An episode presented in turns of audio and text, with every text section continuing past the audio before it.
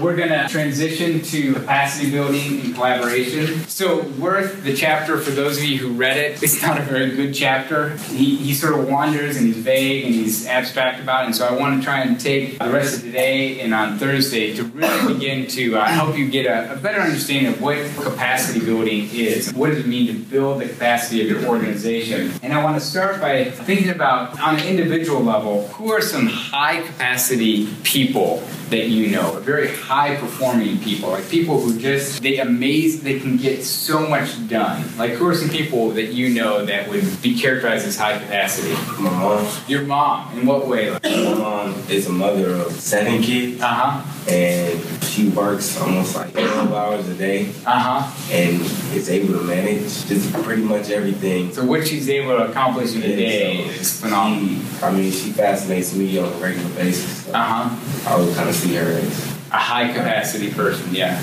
Any other people? Yeah.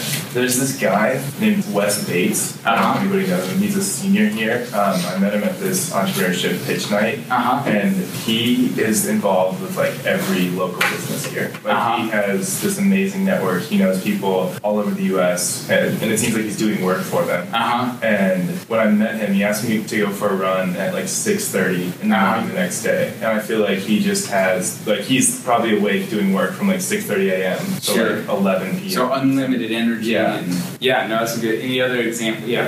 Um, my friend Maggie is the president of I U Panhellenic. Uh-huh. And so she is constantly in meetings with like the Office of Student Life and Learning. She work, has to work with like the Dean of Students, and like I don't know how she does all of it. So you guys probably in some way knows a high capacity individual or a high performer. In some ways, like what are what are characteristics of these high performing people? Like they don't need much sleep. What other characteristics are distinctive of, of these people? If you looked into their life, what, what are things associated with being a high-capacity person? Very social. Very social? Okay. Uh, I interact with different people because they understand the importance of networking. Okay, so they're relational people. Other, yeah. They seem engaged in what they're doing. I oh, think there's okay. a difference between people who are busy and they kind of wear that busyness uh-huh. as a badge of like, oh, like I'm doing this, I'm doing this. Mm-hmm. But the high capacity people, it's almost like you don't even realize how busy they yeah. are. You kind of walk with them even for a day. Sure. Oh my gosh. Like there's a, a passion yeah. with the work versus a drudgery. Yeah. Oh, it, yeah. Well, I see a large portion of optimism. Mm-hmm. At times you feel like when things start to get overwhelming, you need that optimism to kind of uh-huh. be motivated to continue to sure. help you uh, do what you do. So there's positive, optimistic, hopeful. Stina? Um, I would say that they're very organized. Okay, okay. So they just have a lot to handle, so they have to, and very good at time management. Time management, yeah. No, see, so these are all very good characteristics, and you consistently see that amongst these people. Now, when you see these people, do they, you aspire to be a high-performing person? Like, is that an attractive quality, or is that an overwhelming quality? Like, what's your... your general sense? Is that something, like when you see those people, are you like, I'd like to do that? What's your sense? Yeah. Uh, it's attractive, mainly because they get a lot. And from my perspective, I see the outcome uh-huh. and what comes from working hard and being a high-performing person. I would most definitely consider it as a, as a positive. Positive, yeah. They shall. It's something that I was trying to do, but I would have to find it on my level for that would work for me. I can't. Yeah, yeah. Well, and, and I would say that the reason, the, the difference in many ways between a high-performing person and a busy person, like someone who's just like, ah, oh, just a, is um, that there's a, a mission or a focus to their activity. Like they actually know where they're going. They're knowing what they want to accomplish. And so they're willing to pour all this energy and resource into seeing that vision become a reality.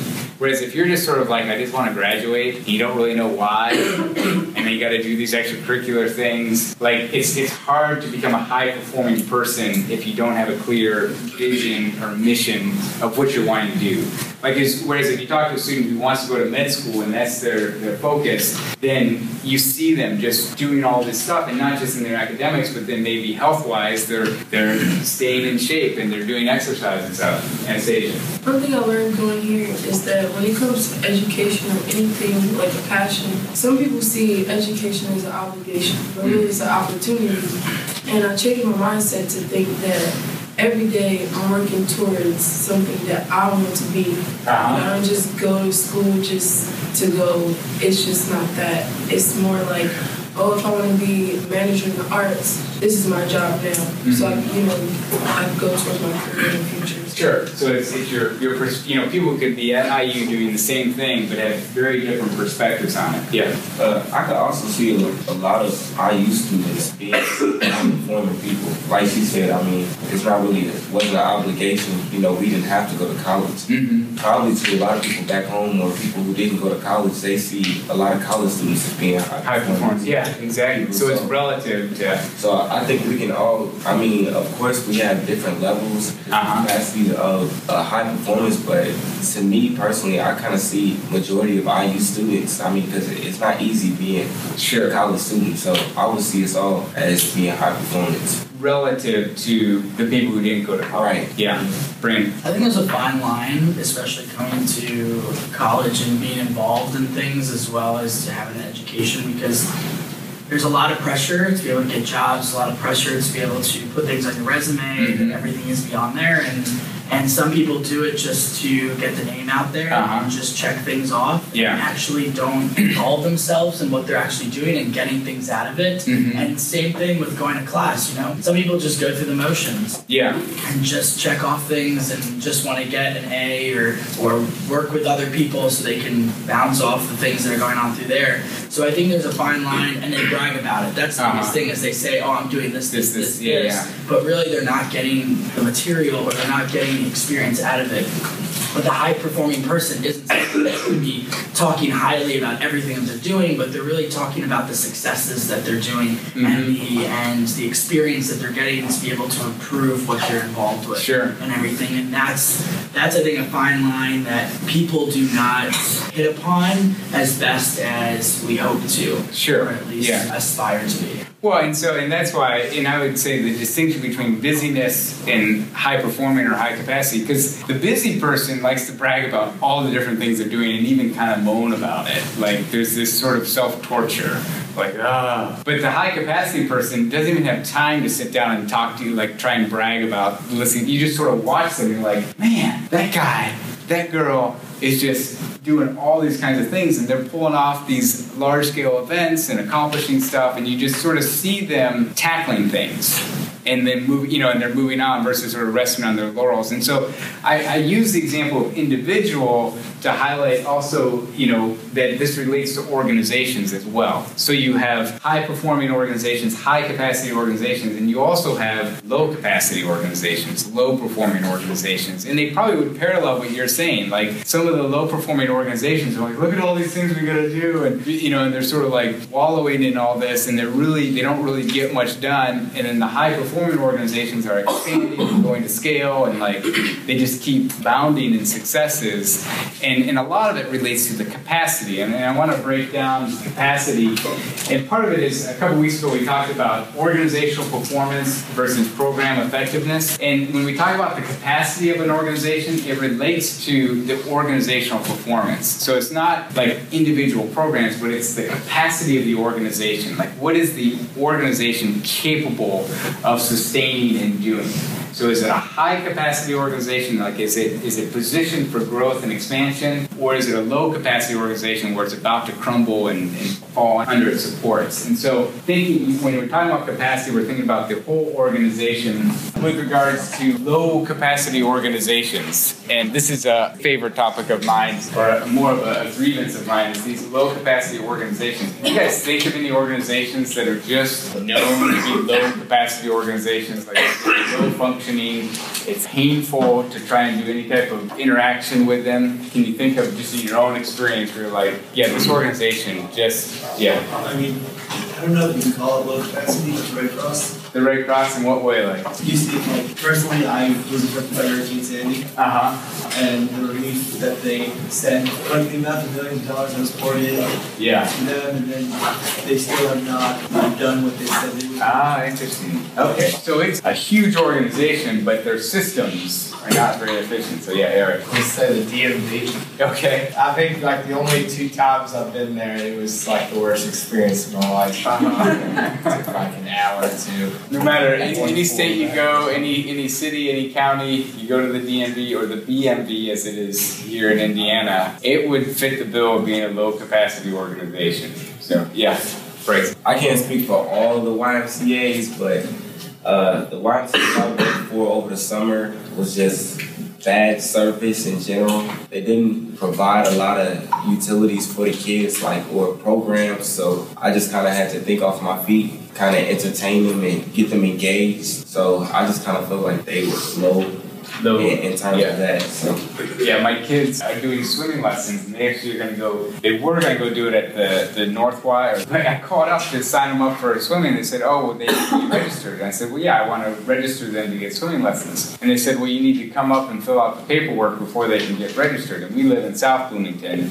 And I was like, well, can't I just register them on the spot when we show up for our first lesson? They're like, well, no, you need to come up and do it. And I was like, well, what extra information, like, why can't I just do it the day of? And he's like, well, I don't really know why, but you just can't. And so I was like, like, I will make a trip all the way up there if you really need me to, but I'm having a hard time understanding why I can't just do it the same day. I'm not gonna, I'm just going to be filling out a piece of paper.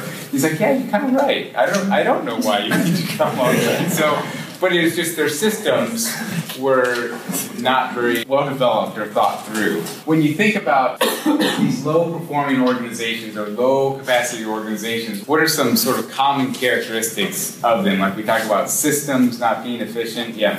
Poor management. Poor management. Yeah. When you say poor management, what do you mean? Like their managers are, like what you just said, their managers are kind of confused. They don't really... can't give you a clear explanation of uh-huh. why they're following certain rules or a certain system. Yeah, so they're not like fully vested in what's going on or thinking through. And then I was basically going to say what he said, that like people don't know why. Uh huh. Yeah. Um, they might be understaffed. Oh, okay. Or they lack a strong volunteer base. Yeah. So it might take you forever to just deal with them. So the people are overworked. They've overcommitted, and, and so they're doing that. Yeah. Lack of communication. Okay. Yeah, internally and then outside. I mean, sometimes I go to the Y and I want to go swim and the pool will be closed. And I'll be like, wait, why is it closed? And they said, well, we changed our schedule. And, and so, you know, because I, I look at the schedule. There's a schedule on the pool's open, when it's open swim, and when it's team swim. And so I make sure to go there. And I'm like, well, but online it says it's open. And they're like, oh, yeah, we changed our schedule. And so, but the communication didn't happen to the rest of the people. But, and I say all this in the context of you want to be a high-capacity organization, but nonprofits in particular are known for suffering from being low-capacity or low-performing. And so then if you want to make your organization a more high-capacity organization, it's good to know sort of what you don't want to be. And even if you think about it, your experience of interacting with a low-capacity organization is really frustrating. You don't really have a very high opinion of it, and the thought of providing funding or volunteering or sort of being becoming involved diminishes if the organization has a reputation of being a low-capacity, low-performing organization. And so if you want to have a successful organization and recruit volunteers and recruit funding, it's important to sort of be thinking through, well, what's our functioning capacity of our organization? And, you know, in some ways, it could be we're overcommitting or we're overselling, and maybe we need to scale back so that we actually maybe get less done, but the stuff that we do do, we do at a really high capacity. And then we can expand from there. I guess what, what I would say is, under what circumstances, like, why would an organization maybe say, okay, we're just going to be a low-capacity organization or a small mom-and-pop shop type of thing? Under what circumstances would it be where you just want to keep it at a low capacity? Yeah. They lack vision. Okay, yeah. So those would be reasons why they would um, have very, very high capacity Maddie. If it's a local issue. Okay. So if it's a local or even a short-term issue, it's like we don't need to build up the state infrastructure. We can just keep it keep it small. Yeah. If you're not losing a sufficient amount of business and you're still like making money, the Y M C A, even if they're under capacity, people still go. I see. So like like you haven't stopped going. Even yeah. So so people people put up with you. Yeah. I mean, I was a part of my neighborhood association, and they had relatively little responsibilities, and so there was, and, and, but there's one person on the board who really wanted to like amp it up and make this, make it this really professional thing. I was like, it's a neighborhood association. I mean, it's, we just sort of make sure we all know each other, and if someone moves into the neighborhood, they can be welcomed. The goals or aspiration of this association are pretty small to begin with, and we don't need to pretend like we're something bigger than we're not. The main thing would be making sure that your capacity is commensurate with your mission and your vision. Again, it's, it's thinking through the scope and the scale of your organization and making sure that your capacity can match that, or making sure that you have a plan for how to build your capacity to match your mission and vision. The thought is that if you're starting an organization, that you have a, a clear mission and vision, you actually have a passion, and then making sure, okay, what are the resources I'm going to need to see that mission become a reality, to see the vision become a reality. And so capacity really is dependent on your mission. Like, what are you actually trying to accomplish? And then what are the things you need? And so in terms of what is capacity, basic definition, and I think this is in Worth, is that it's the resources, systems, and structures needed to get things done. So when we say resources, what are the different types of resources that you can think of that an organization would need? Basic material resources. Okay, like in what way? Because maybe with like education-based nonprofits, uh-huh. like the classroom tools. Okay. okay. All of your things that are more minor, but you need sure. to fulfill the mission. The materials and the facilities. Uh, sure. The rooms we right. The finances. Okay, the money to do it. The people. The people, the volunteers, the staff. I think another thing that goes with that materials is computers. Uh-huh. Okay, yeah, so not only the, the hardware, but then with the software and then the connectivity to it. And you think about it, like these, what's interesting is like nonprofits, again, they're notorious for being low capacity because they do bare bones budgets. And so like they'll be working on computers that are eight years old and like Windows X P. And they have not dial-up connection, but almost equivalent to dial-up connection, or like the people are going to the local library to get their internet connection because their nonprofit can't afford to pay for full-time internet. And so they sort of scrape along, and that all those things sort of cut into their productivity and their capacity. Yeah? Uh, I just have a quick question. Yeah. So, I mean, in your own opinion, do you think that now for an organization to be successful, do we need computers? Like, is it a necessity? You mean like a laptop or a desktop or just... Like, just yeah, sure. Well, yeah. I, the reason why I hesitate is because I you don't need a computer, you need a tablet. Mm-hmm. You know, in the sense that they're less expensive and they're more mobile and stuff like that. So the only reason I ask is because you can kind of tell within our, our generation now how how much of a need it is for electronics, like mm-hmm. as, as opposed to like a couple years back, like people didn't really need it as fast sure. since technology is advanced, you know, we're we're so dependent on it. Uh-huh. I just find it. Well, and so, and then this really comes to light with international N G Os, because in a sense, I, I don't think anyone would disagree with you. They might disagree with you on the international level. So if you're the group that's opening up a school in Nicaragua, do you provide cell phones for your staff and your volunteers so that you can better communicate with each other, so that you can do a fundraising plan that's mobile, based on mobile devices? And you might think, well, you know, the community in Bluefields, no one has cell phones there, but maybe that would actually be part of your strategic plan for fundraising and for communication, is to give every one of the staff a cell phone with a cell phone plan. So I think it, it is actually more pertinent or more controversial on the international scale, whereas in the U S, most people would say, yeah, I think that's needed. So if you think of resources, I like to think of that as the fuel for the organization, like sort of what it needs to get things done.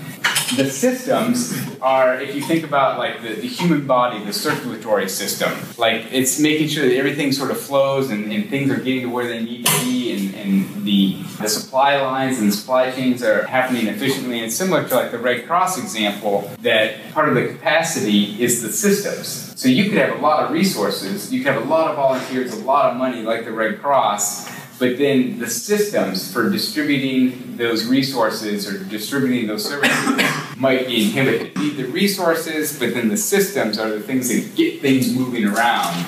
those are making sure that you have someone who's good at systems. So not only just resource distribution, but evaluation systems, fundraising systems. So have you ever tried to donate to an organization because, you know, someone made a pitch and you're like, oh yeah, that seems like something that I'd want to give to. And then you go online and you try to give and it says create a username and password. And you're like, okay, I'll do this. And then you get to a part and it says, basically you get stopped all along the way. And then at a certain point, you're just like, it's not worth it. I, I, I give up. And so they lose that. Or even if they're wanting to volunteer and they create these encumbrances, or even for my kids wanting to do swimming, the systems of the Y M C A to get a kid into swimming classes were inefficient. And so you need the resources, but you also need the systems in place. And some people are really good systems people, and you want to attract those kind of people who can really help and make sure you have efficient systems so that, in a sense, a good system is one that you don't notice. Like, you just show up and you do it and it goes smoothly. A bad system, you know it's a bad system because you notice it. So the B M V or D M V has bad systems because you notice it. Whereas the, the ones that have really good systems, you actually don't notice it because you just fly right through and it's a seamless process. And so they, it's critical, especially for nonprofits, to have systems that are high, that are very efficient and well, well designed. And then the last part is the structures. And again, if you think of like the human body, the structure is the bones and the muscles. And it's the idea that, that your structure of your organization would, would be able to support what you're wanting to do, but it'd also be nimble and flexible. So you don't want to have a, an organizational structure that's very rigid, like that sort of creates difficulty for expanding or shifting or pivoting in different ways, but you want one that can really allow for changes. So in terms of like volunteers, if you have a certain volunteer process and let's say you're in Bloomington and you say, well, our volunteers need to commit to one year of volunteering. You're like, oh, okay, that's great.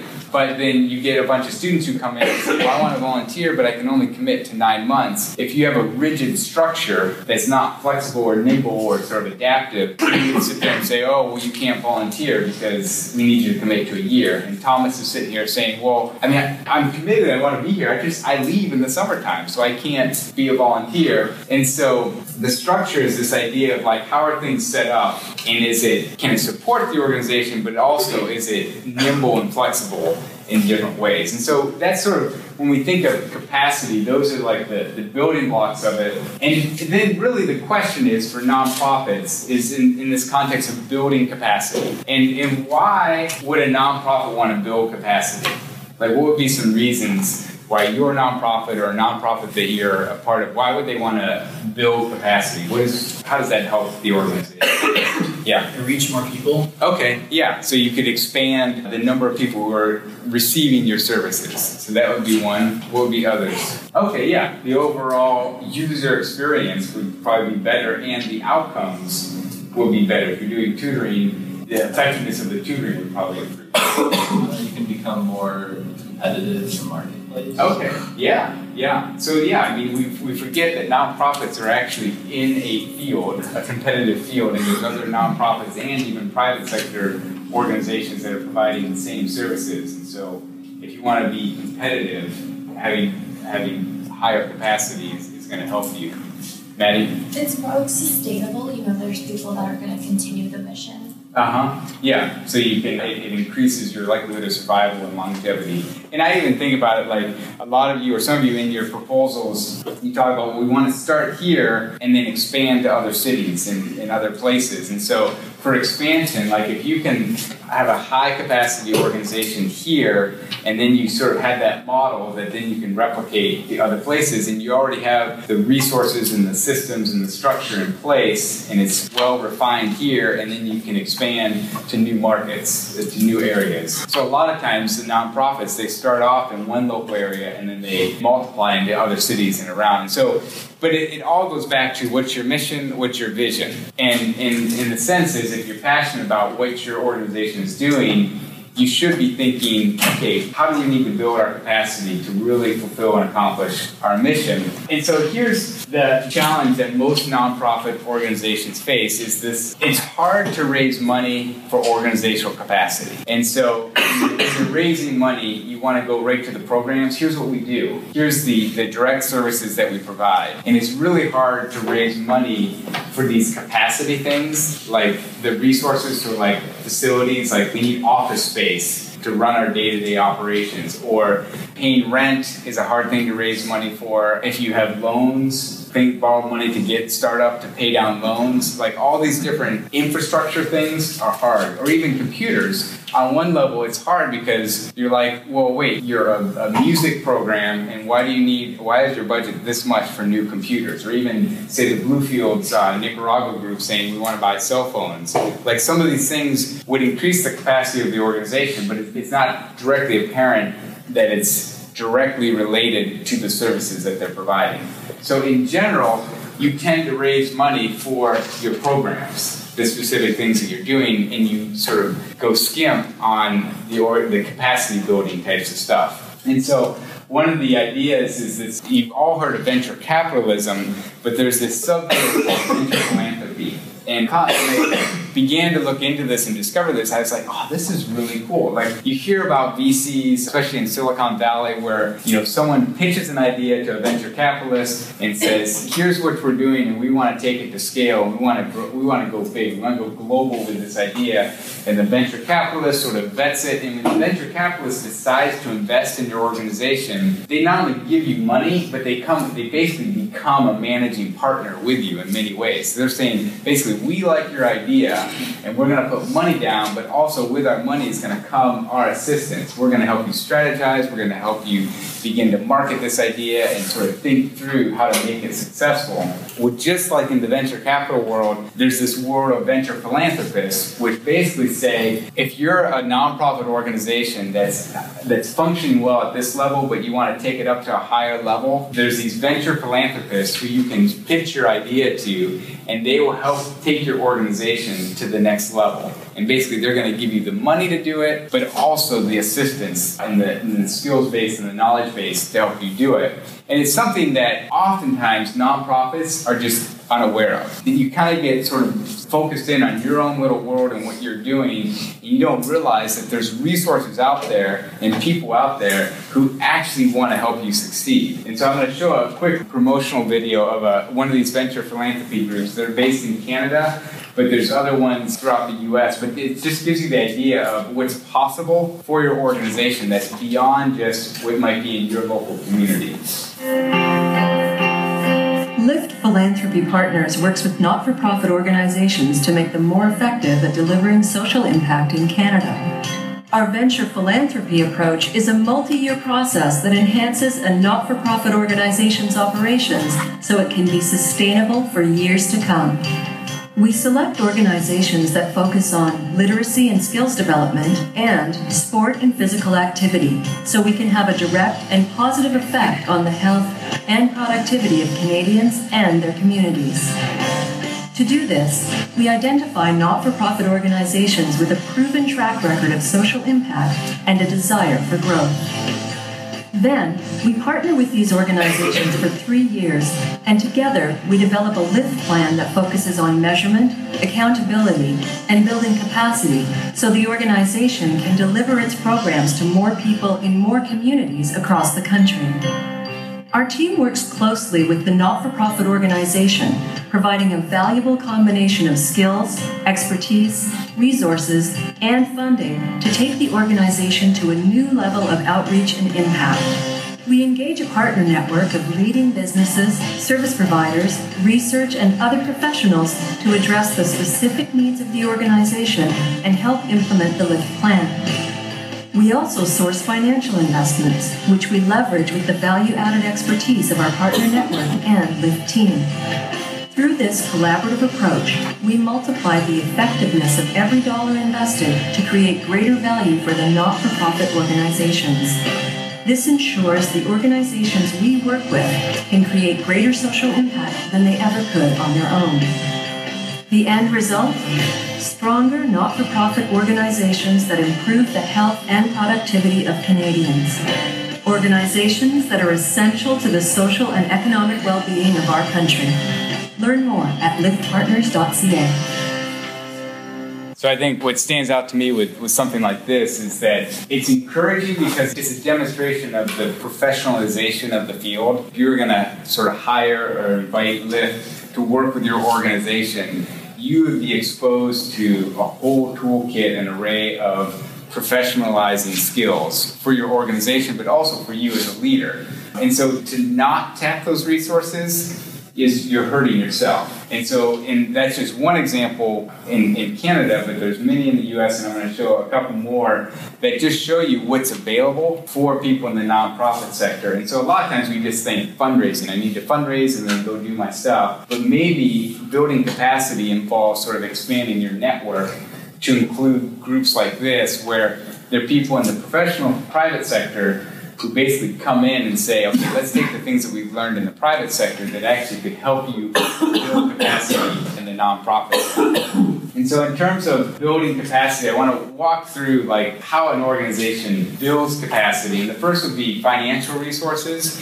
And what are the different potential sources of funding that a nonprofit can get? What are ways that nonprofits can get funding? Yeah. Grants. Okay, grants from like, from who or what? From like the government. Okay, so government grants. Any, any others? I don't know if it's called a grant, but they can get like a uh, loan from the bank. Okay, yeah. A low or no interest loan for nonprofits. Stay shell. Donors. Donors. What kind of donors? Like individual donors, yeah. Institutional donors? Okay. And so it could be both individuals, like, you know, you could go to people in the classroom, or it could be institutional donors where you go to I U and say, here's our idea with I U. Think about corporations are very philanthropic. Like they have a charitable arm oftentimes where they're, you know, an in-house foundation where they actually give back to the community. And oftentimes, like if you think of Cook Medical, which is a big organization here in Bloomington, they have a certain amount of funds set aside to invest in Bloomington. Or like Lilly Pharmaceuticals, specifically the Lilly Endowment gives to Indiana initiatives. Other examples of funding sources, yeah. Functional fees, like ticket sales or... Okay, sales or yeah, so some sort of revenue-generating aspect where you, if you have a program, you sell tickets, or even a, a membership-based model where, you know, people would pay a small membership fee. So like the Y. Any other examples of funding sources that might be available? Oh, the only other one that, that I thought of was reoccurring giving. So oftentimes when you think of individual donors, you, you go for that pitch and say, well, you give. But the more savvy organizations will set up a thing where there's reoccurring giving, where like, hey, just give ten dollars a month. And if you can get people signed up to give even just ten dollars a month, but it's through their, it's automated through their credit card, it's a more uh, consistent revenue stream versus like if you ask that one person and then you're like, okay, a year from now, yeah, we should go ask that person again.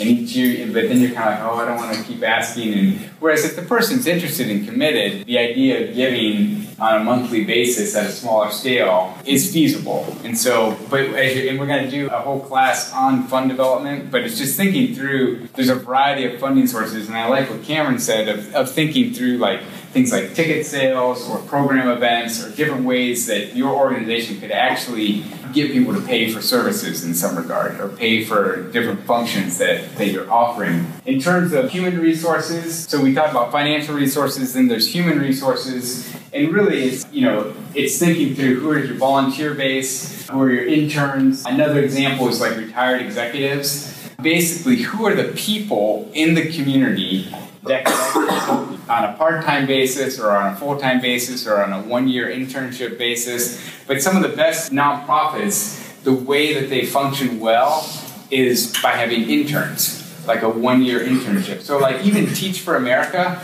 it's a nonprofit. Every teacher for Teach for America is an intern. You know, they, they get paid, but they're also functioning as interns. And so there isn't this whole slew of full-time employees for Teach for America. Most of their workers are one or two-year internships. And that's why you can only do Teach for America for two years because labor laws say that, you know, internships, you can only do it for a maximum of two years. And what's interesting is that it's sort of designed so that you, you don't exploit people for like, well, you're always an intern. Think of working for a legal firm, a law firm where, you know, you get to be an intern because you're like, okay, I want to get in. And they say, well, how about, let's set you up for a five-year internship. And you're kind of like, ah, uh, well, no.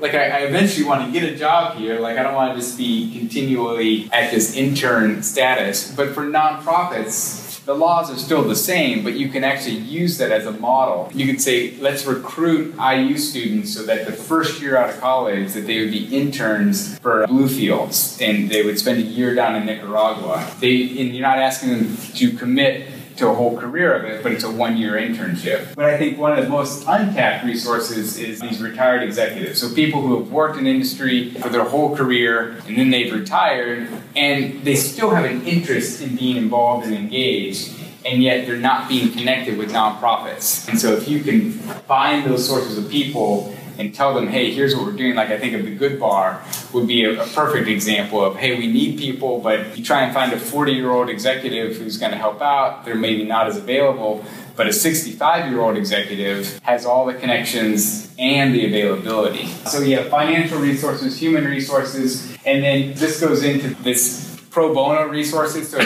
most of the management consulting companies out there, like Booz Allen or McKinsey or all the, the Boston Consulting Group, all these major consulting groups have a pro bono arm, where basically it's, it's the social sector division of these consulting firms.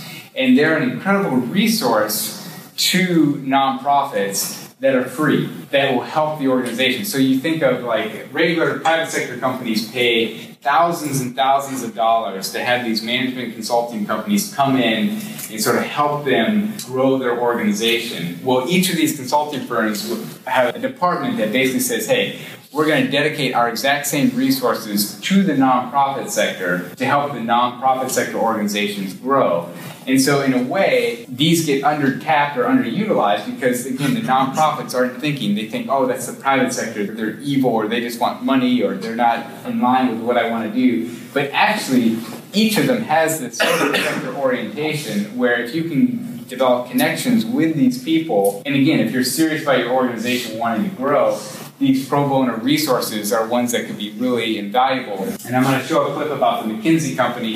And I'm going to show this partly because some of you aren't going to go into the nonprofit sector. Some of you are going to go into the private sector, or you're kind of deciding between, do I do private sector or, or nonprofit? And an organization like McKinsey and Company could allow you to do both, where you go apply to work for McKinsey, but you say, hey, I want to focus on the nonprofit sector, and I want my clients that I work with to be ones in the social sector. This, this guy that's going to be talking, he's also an instructor for this online university called Philanthropy University, which is based out of U C Berkeley's School of Business, and basically it's run out of the business school, but it's for people who are in the philanthropic sector, the social sector. And so it's this online university that's done through the University of California and also done in cooperation with McKinsey Company and other professionals. So we'll watch a quick clip.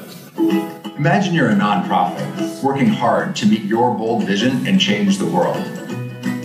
The landscape keeps evolving, your funders are getting more demanding, and the day-to-day challenge of delivering for your constituents is keeping you up at night. You feel as if you need to step back before you take your next big step, but you don't have the time, the guidance, or the structure to quickly understand what are we doing well, where are we struggling, and what do we need to do better if we're going to succeed.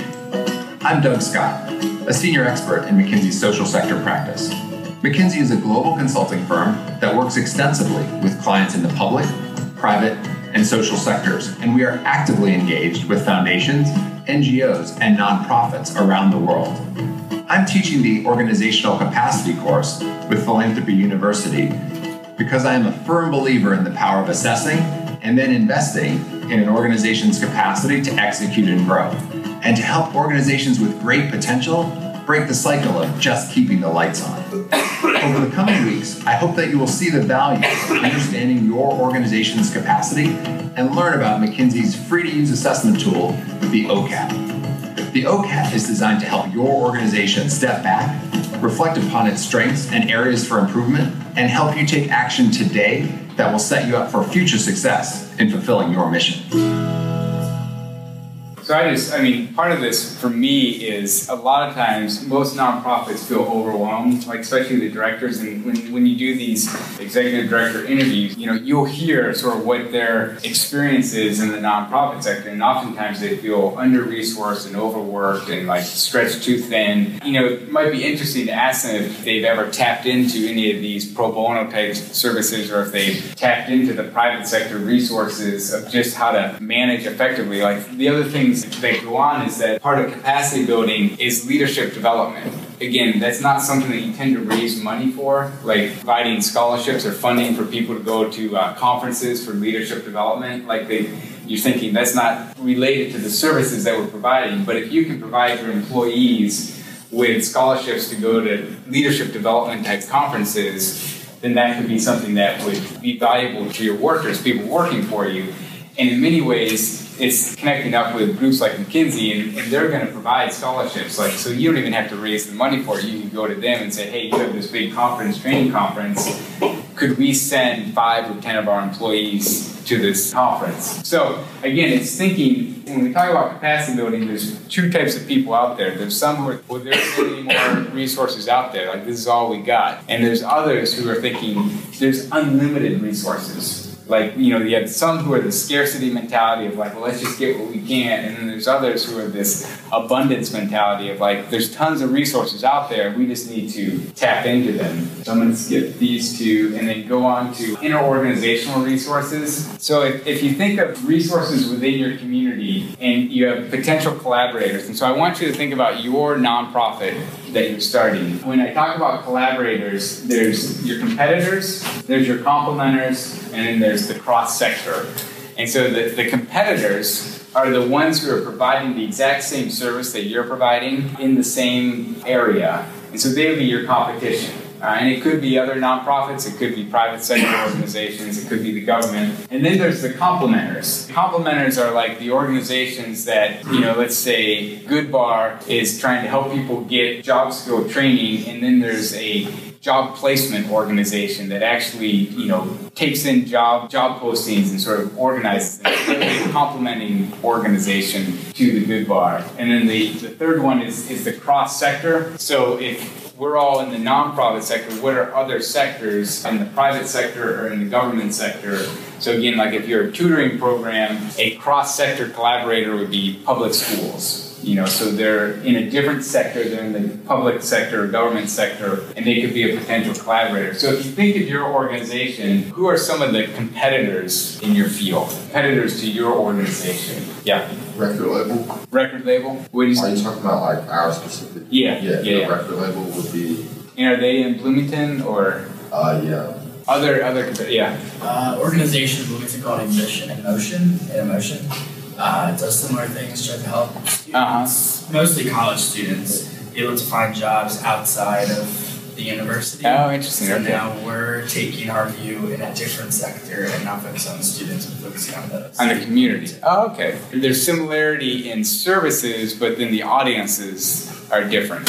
Okay. Other, other, yeah. Uh, ours is in the state of California, and it re- the state requires arts education in school, so we could always miss out on like a school teaching it rather than having to go outside program. Oh, okay. So the, the competitor would be the actual, the schools in the school district. And so then the question is, you know, I, I put this under the, the label of collaborators. When you think about your competitors, what's the possibilities for collaborating with them? So the, the tendency is to think, oh, they're my competition, and so I need to beat them, or I need to outsmart them. But like, in what ways could competitors be potential collaborators? Yeah. With whatever resources that organization is using to connect students to employment, we can ask them for advice and mm-hmm. talk, you know. Because we're not we're not competing for the same demographic. Sure. Yeah, yeah. So sharing resources and yeah. yeah. We could still use the record label in terms of like recording the music in, in the studio. Okay. We just take over the, the management, art, and marketing, so they can still be used. I see. So in, in that way, they're complementing. Yeah, Eric. There's a couple of like local schools in Bluefield Uh-huh. But we were saying like how like we want to inspire kids to like continue to learn and like hopefully go to college one day. Mm-hmm. So even though like maybe like the public school system might be our competitor, we still want kids to like go eventually to college and like mm-hmm. try to educate themselves in the highest level they can. Sure. Yeah, I mean, another example with homeless shelters, again, the mindset is often like these are our competitors, and so it's like competition. But in Bloomington, with the homeless shelters, and there's a, a handful of churches in Bloomington that were offering shelter and food for homeless people, and they were all sort of doing their own thing. And then a couple of years ago, they came together and began to talk, and they said, well, hey, what if, you know, there's six of us organizations here, and we're all trying to do a homeless shelter. What if we each pick two months out of the year where we provide the facilities and services for the homeless people to stay at our church or our location, and we do that for two months, and then it rotates to another organization, and then it rotates to another organization. And so you have these six competing organizations wanting to serve the homeless people, and they're all doing it independently. But then when they coordinated their efforts, and basically said, let's rotate services, they were actually, as a whole, increased their capacity because it was less of a drain, and each organization could say, hey, our months are January and July, and let's, you know, focus all of our energy on those two months, and then we know we get a break, and then the other organizations do it. And so a lot of times it's thinking through, well, how can we actually work together versus having a posture of this is my organization and that's yours, and we're fighting for the same audience. So even if you have the same constituents that you're serving, yeah. I think it's interesting and more effective in the nonprofit sector when you're dealing with a service or trying to give a service mm-hmm. to work together with organizations who have the same idea. Because uh-huh. in the community, if there's multiple organizations with the same idea, there must be a need in that area sure. for that type of service. Yeah. So the more that you work together, the more that you collaborate together, the more effective the service will be, as well as the more people will be served, hopefully. Sure. Yeah. But I think working in the private the private sector and you're more dealing with products and, and customers and stuff, yeah, yeah, the competition is a little more back and forth than we do with Microsoft and Apple and stuff like that. Sure. Know? Yeah. And dealing with that, you know, they're both giving this very similar product, but they're in competition of, you know, what product you actually want. Sure. They're both doing the service, you know, you're just trying to help people out yeah. in the best way possible. And the more that you collaborate together with the same thing, the better off. Sure. You can be, hopefully. Yeah. Well, and so in theory, yes, but what's amazing is people don't collaborate. I mean, you, you get sort of very insular in your operations, and you one, you don't know about what the other organizations are doing or out there, or you know about them and you just you view them through this competitive lens. And so actually a lot less collaboration happens than what could. And I agree with you that it would make them much more effective. There was, in terms of complementers, there's a, a group at Colorado State University who wanted to help the homeless people.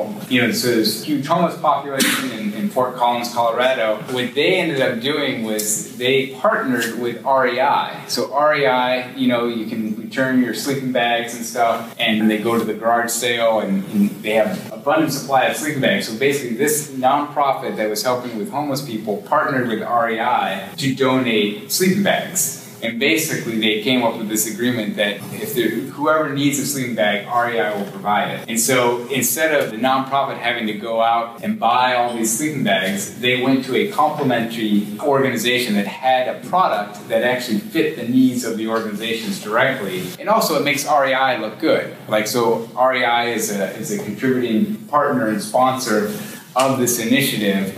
But it took someone in the nonprofit to think creatively of like, okay, what are the resources out there? And we can either go and raise money, or we can go to a group like R E I and say, hey, let's let's work out a partnership and let's collaborate on this initiative. And R E I wants to do stuff in the social sector, but they don't have the, the people in place that kind of know what's the best way to do this. So if a nonprofit comes up to you and says, here's the idea we have, then you've just done their job for them, of basically providing them an opportunity to become engaged in the community.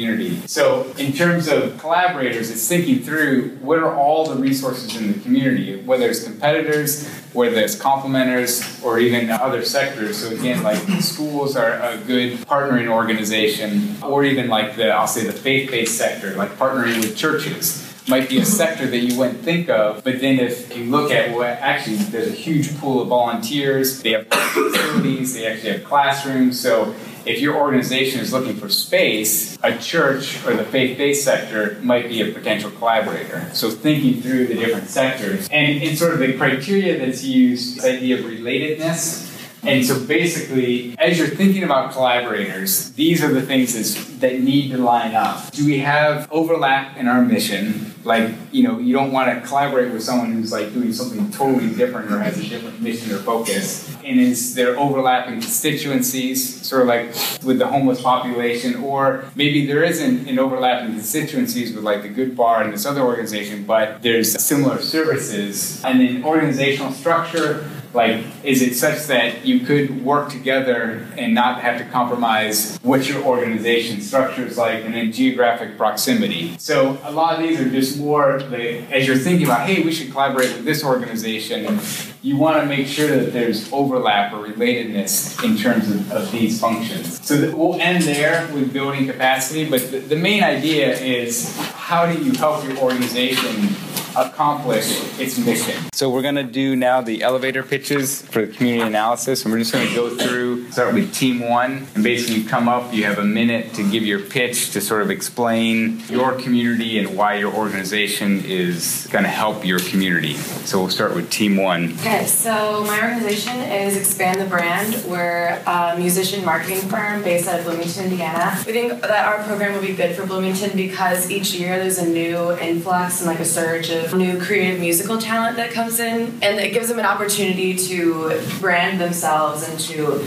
become or jumpstart their career, and maybe that's what they're looking for. So we think that this is good. Bloomington's population is about eighty thousand people, but forty thousand of them are students, which is our like primary target. So we think that because each year there is a new like crop of students, it would be the best fit for us to target them, um, just because it is fresh and it gives them an opportunity to start something that they can either keep in the Bloomington community and further, or they could take their music career other places and expand it to the rest of the world. Cool. Very good. My organization is Indiana Access Opera, and we hope to bring more access to performing arts and opera through education and performing opportunities. And we chose Indianapolis as the city we'd be located in, partly because there's already a large established arts community in Indianapolis, and there's also kind of a thriving nonprofit market. So we figured that we would be able to kind of thrive and be successful there. And there were also changes to school funding in the Indianapolis public schools in twenty fifteen that caused the streamlining of music programs.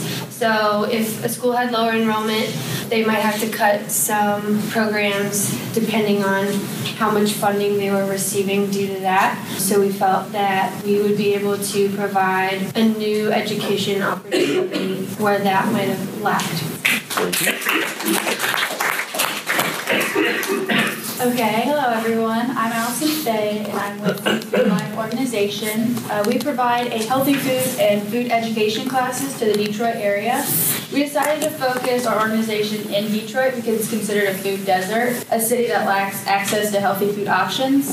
The poverty rate in Detroit is twenty point five percent, which is actually higher than the whole state of Michigan's poverty rate, which is fourteen point four percent. Our plan is to provide healthy food in class to teach them how to prepare these foods. We hope to provide opportunities for kids and families to create a self-reliant community that will be able to make healthy and smart choices to keep the poverty rate low. Uh, we hope to strengthen the already existing organizations' fight to the mission of solving food insecurity, like Saint Patrick's Food Bank or Sacred Heart, because we believe a healthy life is a successful life. Cool.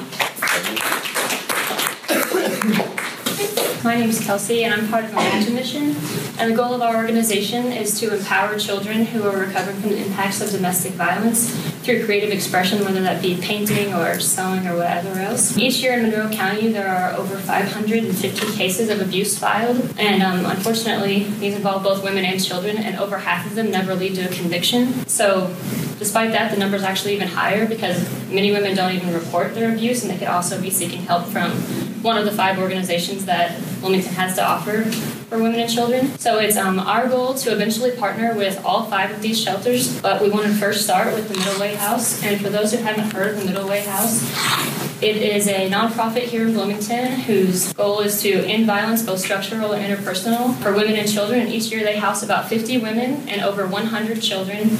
And it's our goal to work with these children to help them, like I said, create works and view their time at the shelter as a positive experience. The Middleway House has many programs for women to help them secure jobs and find homes and leave their partners, but unfortunately they don't have the resources to offer programs geared towards children.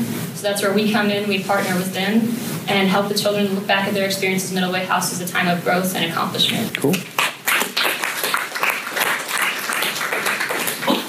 Hi, I'm Stina. Um, our nonprofit organization builds schools in Nicaragua and will stay there to teach the students practical skills that will be useful to have a successful career and a healthy lifestyle. We chose Nicaragua because their students spend eleven years at school on average, and their literacy rate is at seventy-eight percent. These are both quantifiable measures that we are hoping to improve over time. Our nonprofit is building our first schools in a city called Bluefield, and Bluefield is right on the coast of the Caribbean Sea and has experienced great poverty and high unemployment rates due to drug smuggling in the area. Another problem that Bluefield faces is their lack of transportation. Right now, there is only one road that leads into Bluefield, so it makes the city accessible only during, during certain times of the year. So we are planning to teach relevant coursework that will help the citizens of Bluefield improve their transportation and learn other valuable skills to help create successful jobs so they don't have to rely on the drug money. Bluefield is also an ideal community to start with because they have two local universities that we are planning to partner with, so our students can further their academic careers at a collegiate level. Cool.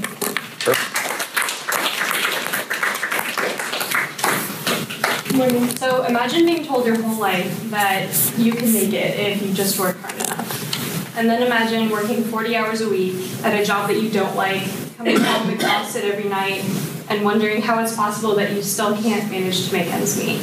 This is a reality for a lot of people in Bloomington. About twenty-four percent of people live under the poverty line, and about six thousand people are living without homes, and they're stuck. But the Good Bar, my organization, can help them. We think that the road to success can start with who you know. Sometimes a conversation can turn into a connection, and that can turn into an opportunity. The Good Bar connects people who want to do better for themselves with professionals that they might not normally meet through monthly networking nights at different cafes and bars in Bloomington. An evening at the Good Bar could lead to a new, more fulfilling profession and a better life.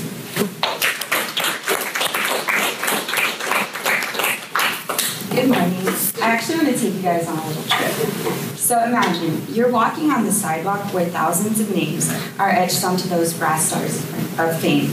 It's Los Angeles, a city where aspiring artists flock in search of making it big. While countless come from all places, an estimated ten million people are already here in its backyard, consisting of various backgrounds and groups.